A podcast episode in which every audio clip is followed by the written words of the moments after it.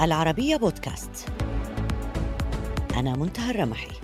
أقدم لكم حلقة جديدة من البعد الآخر. أهلا بكم. في الإغريقية القديمة كانت كلمة استراتو تعني الحشود العسكرية. أما مصطلح استراتيجوس فكان يطلق على الفن المرتبط بتحريك الجيوش أي فن إدارة وقيادة الحروب. في العصر الحديث لم تعد الاستراتيجية ترتبط بالحرب وحدها. بل أصبحت منذ نابليون ترتبط بالتخطيط بعيد المدى ولم يعد تحريك الجيوش وإدارة المعارك إلا جزءا بسيطا في الصورة الاستراتيجية العامة. في العراق قبل 18 عاما نجحت أمريكا في تحريك الجيوش حققت انتصارا عسكريا مباشرا في بضعة أسابيع. ولكن الرؤية الاستراتيجية الواسعة تخبطت طويلا كان عنوانها الفوضى الخلاقة.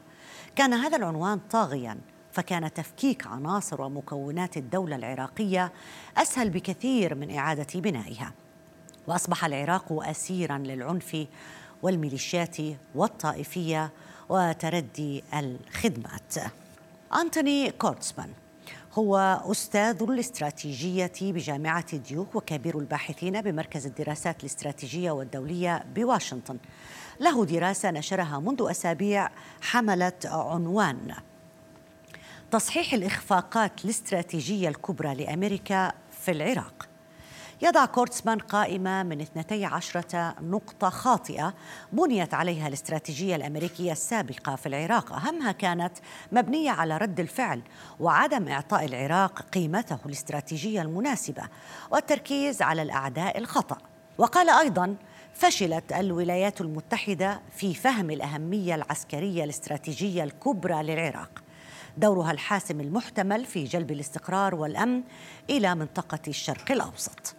فما ملامح هذه الاستراتيجية الأمريكية الجديدة التي يمكن أن تتكون نحو العراق؟ وما موقع هذه الاستراتيجية من الاستراتيجية الأشمل التي تتشكل نحو منطقة الشرق الأوسط بأكملها؟ وتركز على فكرة الانسحاب العسكري من الحروب الأبدية التي لا تنتهي. حول هذا الموضوع اسمحوا لي أن أرحب بضيفي السيد بول بريمر رئيس سلطة الائتلاف المؤقت في العراق بعد الغزو الأمريكي. أهلا بك معنا سيد بريمر. شكرا يسر أن أكون معكم. في المقدمة أشرنا لما قاله السيد أنتوني كوردسمان وهو أستاذ وكبير الباحثين بمركز الدراسات الاستراتيجية والدولية بواشنطن. هو قال أنه أحد أسباب تدهور الوضع في العراق كان أن أمريكا كانت تركز دائما على التعامل مع الأمور هناك برد الفعل. آه، هل هذا التقييم سليم برأيك؟ Yes, I read, uh, نعم قرأت uh, ورقة السيد uh, كوردسمان. uh, هو معروف في الدوائر التي تتابع الشرق الأوسط هنا في واشنطن.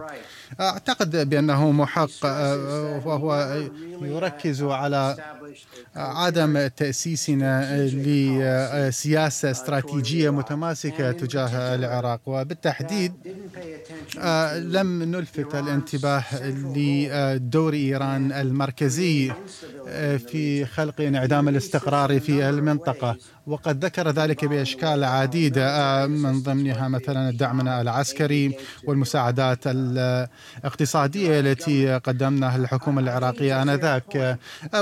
وجهة نظره سديدة و نفس وجهة النظر التي عبرت عنها عندما تحدثت عن العراق غالبا. في الوقت قبل اندلاع الحرب في مارس 2003 أمريكا كان لديها هدف وهو الإطاحة بصدام حسين. ولكننا لم تكن لدينا خطة قبل الحرب للاستراتيجية لما بعد الحرب. وأعتقد بأن هذا الكلام دقيق وهو صحيح. طيب الآن يعني العراق منذ سنوات الحقيقة حتى الآن في وضع ليس مستقر. عندك داعش والميليشيات الإيرانية الطائفية الفساد كلها عناصر تهدد العراق وتهدد استقراره وتهدد تقدمه تقدمه. ما هي الأولويات التي يمكن أن تلعب عليها الاستراتيجية الأمريكية في العراق أو على الأقل ممكن أن تساعد بها الساسة العراقيين خاصة مع خاصة مع فكرة الانسحاب الأمريكي من العراق. أعتقد بأنه من الخطأ أن تنسحب القوات الأمريكية من أفغانستان. هذه إشارة سلبية جدا للحكومة العراقية والشعب العراقي وكل من في العراق ممن يعارض إيران لأنها تشير إلى أننا نرغب بالخروج من المنطقة. آه، سواء الإدارة الحالية أو حتى إدارة ترامب من وجهة نظري ارتكبوا خطأ في استعجالهم للخروج من أفغانستان.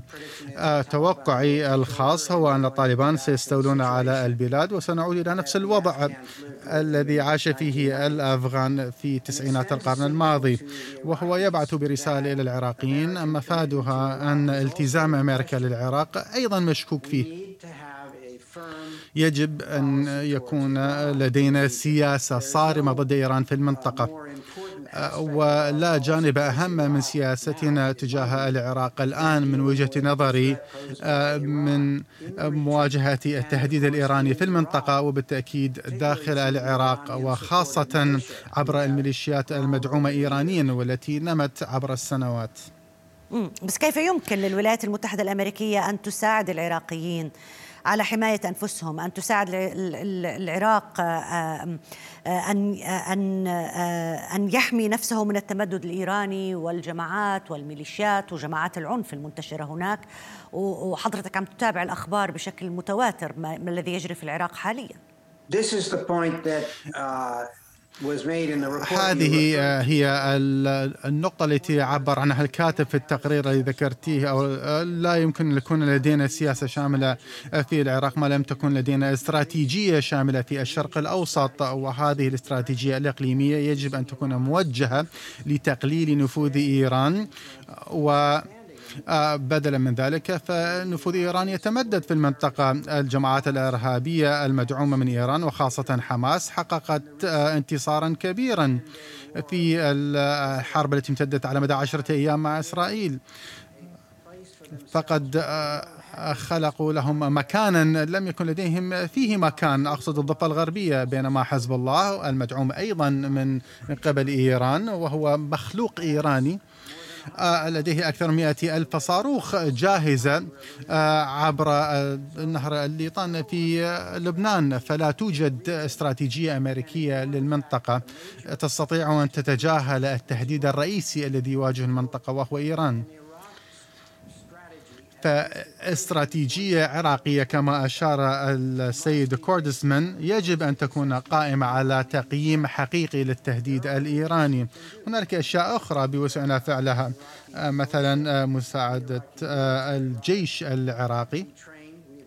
نساعد على تدريبه فقد ساعدنا ودربنا قوات مكافحة الإرهاب هناك لعدة سنوات ونستطيع أيضا المساعدة بالنصح مثلا الاقتصادي ولكن في الختام كل ذلك يجب أن يكون مدمجا باستراتيجية إقليمية شاملة تدرك بأن مشكلة المنطقة تتمثل بإيران. طيب لكن ما الذي يمنع؟ يعني السؤال الذي يمكن أطرح نفسه هنا ما الذي يمنع أن يكون هناك استراتيجية أمريكية واضحة فيما يتعلق بالشأن الإيراني؟ هذه المواجهة مستمرة بين أمريكا وإيران منذ 79 حتى الآن. That's right. uh, هذا صحيح. كل رئيس أمريكي منذ جيمي كارتر عانى من مشكلة إيران. والإيرانيون استمروا. هذه الإدارة يبدو لي بأنها متشوقة أكثر من اللازم لإقناع إيران للعودة إلى الاتفاق النووي الموقع من قبل إدارة أوباما حيث الرئيس بايدن كان نائبا للرئيس في حينها. جزء من خط خطتهم على ما يبدو وفقا لما نقرأه في الإعلام هو آه، رفع العقوبات وإرسال بعض الأموال المجمدة لإيران و آه، هذا يصدمني لأن هذه ليست بالسياسة الفعالة تجاه إيران فعليهم أن يقدموا استراتيجية أفضل من مجرد الاستسلام للإيرانيين. إيه بس العراق يعني إذا رجعنا للعراق مرة أخرى هل يمكن استعادة موقع العراق وثقله الاستراتيجي والمهم على مستوى المنطقة في ظل وجود إيران بهذه الطريقة وفي ظل لنقل هذا النفوذ الإيراني الكبير داخل العراق؟ Well, obviously بلا شك النقطة الرئيسية التي عبرت عنها قبل قليل أنا ألتزم بها. نحن آه، كأمريكا أولويتها القصوى يجب أن تكون في آه، مكافحة آه، تمدد سلطة إيران في المنطقة العراقيون أو العراق يجب أن يكون ضمن هذه الاستراتيجية. أسلوب مساعدتنا للعراق بالتحديد هو من خلال الدفع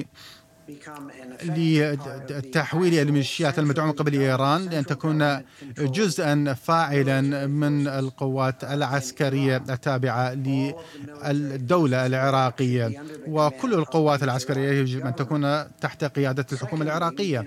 ثانيا بإمكان المساعدة من خلال الاستمرار بتقديم التدريب لتلك القوات العسكرية. ثالثا بإمكان العمل حيث أمكن آه، وعندما ترغب الحكومة العراقية من تقديم مساعدة في تجاوز التحديات الاقتصادية التي يواجهها العراق الآن.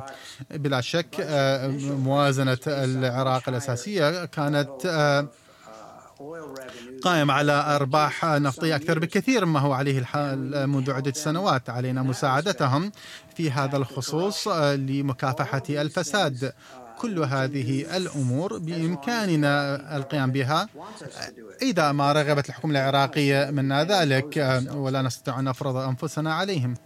طيب الآن في المنطقة الحقيقة دائما ما يتم إلقاء اللوم آه، على فكرة الفوضى الخلاقة بأنها كانت وراء الكثير من المشكلات التي جرت في الشرق الأوسط يعني بكثير من بلدان الشرق الأوسط. هل ساهمت فعلا السياسات الأمريكية آه، في حالة الفوضى التي شهدتها العديد من الدول والتي ما زلنا نعاني من تبعاتها حتى الآن الحقيقة؟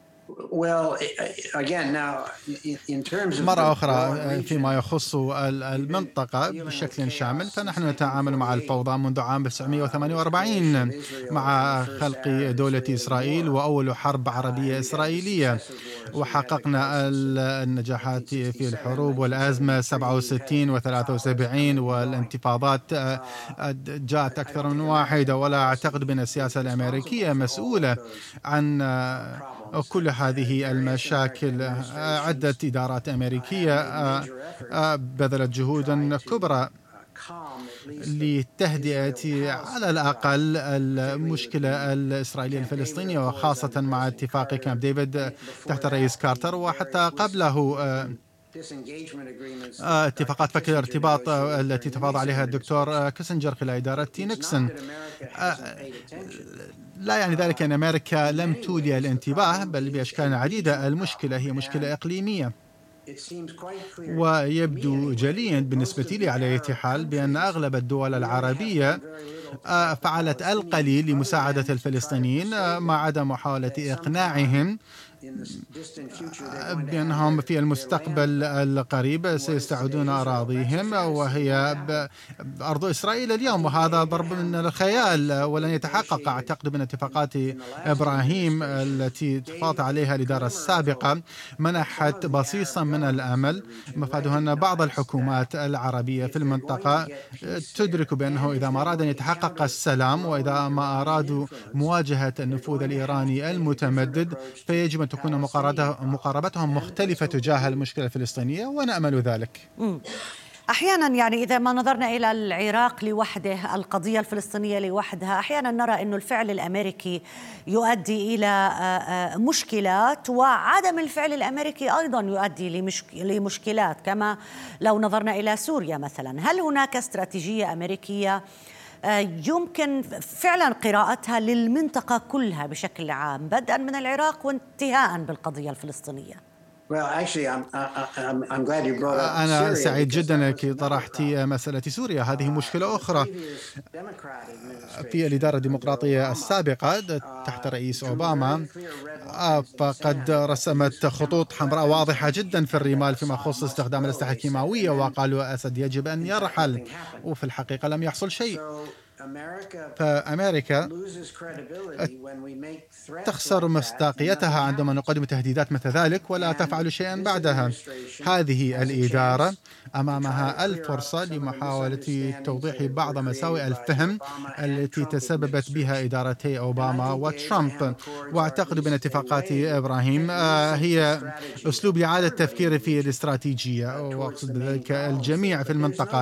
فيما يخص المشاكل الأساسية ولكن لا نستطيع أن نقول بأن شيء واحد سيحصل وتحل كل المشاكل الأمر سيتطلب الكثير من العمل والصبر والدبلوماسية الهادئة.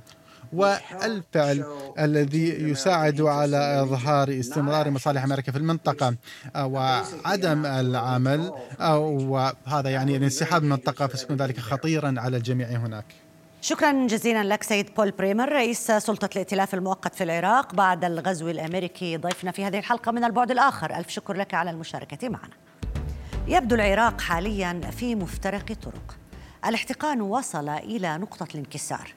من الصعب جدا أن يستمر الوضع الحالي طويلا ومن المؤكد أن العراق يتجه لتغيير عميق. سواء بتأثير من ضغوط الداخل أو القوى الإقليمية أو حتى العلاقة الاستراتيجية مع أمريكا. كيف يمكن رسم سيناريوهات المستقبل للعراق؟ السيد هشيار زباري وزير الخارجية العراقي الأسبق ضيفي في هذا الجزء من البعد الآخر أهلا بك معنا معالي الوزير. أهلا وسهلا ست منتهى أهلا بك. قبل قليل كنت أتحدث مع سيد بول بريمر آه، آه، اعترف بأن لم يكن هناك استراتيجية واضحة أمريكية تجاه العراق كما أنه لا يوجد استراتيجية واضحة تجاه إيران منذ 79 حتى الآن. ونحن الحقيقة نتحدث عن عراق على مفترق طرق منذ التسعينات وليس الآن فقط. إلى أين يسير العراق برأيك؟ صحيح هذا الشيء اللي تفضلت به في المقدمة. نعم هناك احتقان سياسي وأمني ومجتمعي حقيقة. وبعد عملية التغيير في 2003 كانت هناك أخطاء آه، ارتكبت من قبل القوات الأمريكية، قوات التحالف الدولي، من قبل من قبلنا من قبل القيادات العراقية. فالبلد لم يستقر يعني بعد 18 سنة من تغيير النظام. لا زالت هناك تحديات أمنية واقتصادية ومجتمعية. المصالحة السياسية لم تتم كما يجب وهو أحد الشروط الأساسية. بناء مؤسسات الدولة وفق الدستور وإكمال البنود الغير مفعلة في الدستور. النظام الفيدرالي الاتحادي آه، لم يثبت أركانه إلى آخره.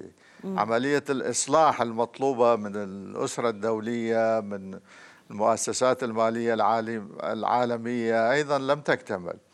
والتهديد الأخير هو تهديد هذه القوات الخارجة عن إرادة الدولة الفصائل المسلحة والقوات المسلحة الغير نظامية. التي باتت تشكل تهديد أمني حقيقة على مستقبل هذا النظام. فهناك الكثير من التحديات لكن أيضا الأمل غير مفقود سد منتهى. العراق عنده قدرات وطاقات وإمكانيات. المفقود هو الحكم الرشيد أمانة. وهناك طيب، وهذا آمال وتوقعات بأن صحيح. الانتخابات الانتخابات القادمة ربما راح تكون مفصلية لكن علينا أن نتأمل الخير. ليش الانتخابات القادمة ستكون مفصلية؟ ما هو صارت الانتخابات قبل ذلك آه، مهمة. كثيرة وظل نعم. العراق يدور في حلقة مفرغة نعم.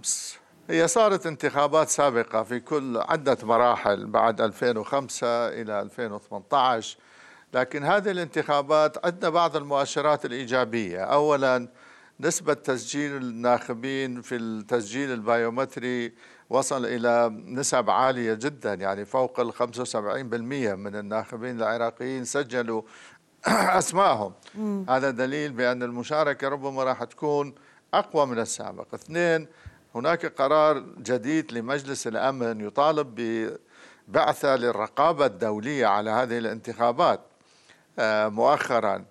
وأيضا حقيقة هناك إعادة تموضع أو تشكيل القوى السياسية الرئيسية في في البلاد للدخول في قوائم وطنية عابرة للأثنيات والعرقيات والطوائف والمناطقية. فهناك توقعات بأن هذه الانتخابات ربما سوف تكون مختلفة عن الانتخابات السابقة. ونحن نعمل وكأن هذه الانتخابات قائمة في 10 أكتوبر وليس هناك أي تأجيل لها. آه، أعتقد الضغط آه، الدولي الضغط الداخلي ضغط المتظاهرين أو التشرينيين الذي طلعوا في مظاهرات. آه، وأيضا ضغط مرجعية النجف الكريمة أيضا. كلها يعني تضغط باتجاه إجراء هذه الانتخابات في موعدها. ونحن من المساندين والمؤيدين لذلك. العراق لا يعيش في جزيرة معزولة كما كل دول العالم علاقة العراق بجيرانه المباشرين. كيف يمكن للساسة العراقيين أن يجعلوها متساوية؟ أو كيف تتشكل هذه العلاقة بشكل متساوي دون أن يطغى الجيران على العراق؟ علاقات العراق وهذا قدر العراق منذ تأسيسه كدولة كانت متوترة مع اثنين من جيرانه من الدول الغير عربية إيران وتركيا. وعانى العراق من عدم الاستقرار بسبب توتر هذه العلاقة والتدخلات والطموحات الموجودة في الوضع العراقي والصراع التاريخي القديم الإيراني التركي على العراق. يعني عشرات المرات كانت هناك احتلالات متبادلة. لكن هذا جزء من التاريخ. أعتقد أنه النقطة الأساسية هو القيادة العراقية أو الحكومة العراقية ومدى استقلاليتها في اتخاذها لقراراتها السياسية بعيدا عن هذه التدخلات والتجاذبات السياسية. وأي سياسة خارجية للبلد هي انعكاس للوضع الداخلي وللتماسك الاجتماعي وللوحدة الوطنية في البلد. ما لم يعني تثبت هذه السياسة الداخلية من قبل القيادات العراقية الفاعلة سيبقى موقف العراق ضعيف. ولو هناك توجهات إيجابية ومسارات إيجابية حكومة السيد الكاظم اتخذها لفتح الحوار مع دول مجلس التعاون مع المملكة العربية السعودية لخلق حالة من من التوازن في علاقات العراق لكن هذه لا زالت في مراحلها الأولية ونتأمل خير أنه تستمر. والعراق يكون جزء من هذا المحيط وهذه البيئة التي يعيش فيها. لكن على المستوى الإقليمي وحتى على المستوى الدولي معاليك من أكثر المستفيدين من عراق قوي؟ ومن أكثر المستفيدين من عراق ضعيف ومشرذم أيضاً؟ لا هو الأكبر المستفيدين من عراق قوي هو الشعب العراقي نفسه. الدول العربية الشقيقة للعراق جزء من هذه المنظومة العربية. وحتى دول الجوار ما أعتقد أنه في مصلحة إيران أو في مصلحة تركيا أن يبقى العراق مهزوزا ومفككا وضعيفا لأن هذا سوف يشكل تهديد لأمنهم الوطني والقومي. لكن أكو بعض الأطراف تلعب سياسة حافة الهاوية وتدفع الأمور إلى حافة الهاوية. ما أعرف ماذا سوف يجنون من ذلك. لكن المطلوب من العراق أن يحافظ على علاقات متوازنة مع أمريكا مع أوروبا مع إيران مع تركيا مع الدول العربية الشقيقة. وهذه مهمة مش سهلة. أنا عانيت منها يعني خلال أكثر من 11 سنة في عملي في وزارة الخارجية كنت أتصارع مع هذه الأجندات المختلفة والمتناقضة أحيانا ولكن تعتمد على حنكة وحكمة القيادة العراقية حقيقة أن يرتفع العراق عن هذه الصراعات الإقليمية والدولية التي تجري على الساحة العراقية لكن هذا لا يكفي بالإعلان فقط. لابد من إجراءات وقرارات آه، قيادية ومهمة لفرض استقلالية القرار العراقي على الآخرين. صحيح لكن ليش ما يكون العكس كمان صحيح آه، معاليك؟ بأنه بعض الدول آه، ربما ترى في عراق قوي مهدد لأمنها واستقرارها أو لأمنها الوطني أيضا ولأمنها القومي. عكس ما ذكرت حضرتك إنه عراق قوي سيكون داعم للأمن القومي والوطني لدول كبيرة في المنطقة. نعم إحنا فتحنا كل هذه الأطراف يعني الجمهورية الإسلامية الإيرانية، الحكومة الإيرانية، الحكومة التركية في أكثر من مناسبة وفي أكثر من محفل آه أنه عدم استقرار العراق ليس فيه أي مصلحة لكم اطلاقا. م. بعدين بالنسبة للنخبة السياسية العراقية الحاكمة حاليا كلهم من من أصدقائكم كلهم من اللي كانوا من المعارضين ويريدون يبنون بلد فلذلك لماذا تخلقون العقبات والمشاكل في طريق في طريقهم لبناء دولة صديقة حليفة مستقلة ذات سيادة. وتعاملاتكم مفروض تكون ضمن القنوات الرسمية الدبلوماسية من هو مو من وراء ظهر الحكومة. آه، مع الفصائل مع أحزاب مع مجموعات أخرى. تعاملوا معنا دولة كدولة وعلاقة ندية وهذا ما نرحب به. عندنا مصالح مشتركة عندنا كثير من القضايا وكذلك نفس الرسالة وصلت إلى القيادات التركية أنه عندكم مشاكل أمنية نعترف بمشروعية آه، مشاغلكم الأمنية لكن في نفس الوقت هناك حد فاصل بين احترام سيادة العراق والتدخل حيثما تشاءون وتقصفون وتتدخلون آه، هناك تهديدات أمنية على أمنكم نحن نتفهمها لكن لا يجب أن يفسر هذا الأمر من بجانب أحادي. هاي المشاكل الأساسية اللي نعاني منها يعني مع جارة إيران ومع جارة تركيا. طيب خلينا نرجع معك للانتخابات. الانتخابات المقبلة اللي المفروض تعقد بأكتوبر وإن شاء الله أنها تعقد بموعدها. هل آه، آه، آه، مفرزاتها إفرازاتها منتجاتها ستكون مرضية للشعب العراقي ولا العراق قدره كمان مثله مثل دول عربية أخرى. وبالآخر تظل الناس تطلع للشوارع وتعبر عن اعتراضها عن هذه النتائج. نعم. هو النقطة المهمة سد منتهى هنا هي نزاهة الانتخابات ومصداقية هذه الانتخابات. إذا الناخب العراقي ما يشعر بأن هناك مصداقية ومراقبة أو رقابة على هذه الانتخابات سوف لن يكون متحمسا للمشاركة. الدلائل اللي أشرت إليها بأن نسبة التسجيل البايومتري لهذه الانتخابات مرتفعة وهذا مؤشر جيد. ربما راح يخفف من عمليات التزوير والاحتيال التي جرت سابقا. لكن أيضا الرقابة الدولية مهمة جدا في هذا الموضوع. أيضا النشطاء اللي يعني طلعوا في ساحات التحرير في ساحات الاعتصامات أيضا كانت أحد مطالبهم الرئيسية هو التغيير من خلال صناديق الاقتراع وقانون الانتخابات الجديد حقيقة يفسح المجال لفوز قيادات مستقلة قيادات وطنية لكن الصورة الكبرى مثل ما تفضلتي ما راح تتغير كثيرا. يعني القوى السياسية اللي عندها قواعد شعبية جماهيرية تنظيمية إمكانيات إعلامية ومادية ربما هي راح تكون القوى الموجودة مع اختلاف بالتحالفات اللي راح تصير ما بعد الانتخابات بين هذه القوى.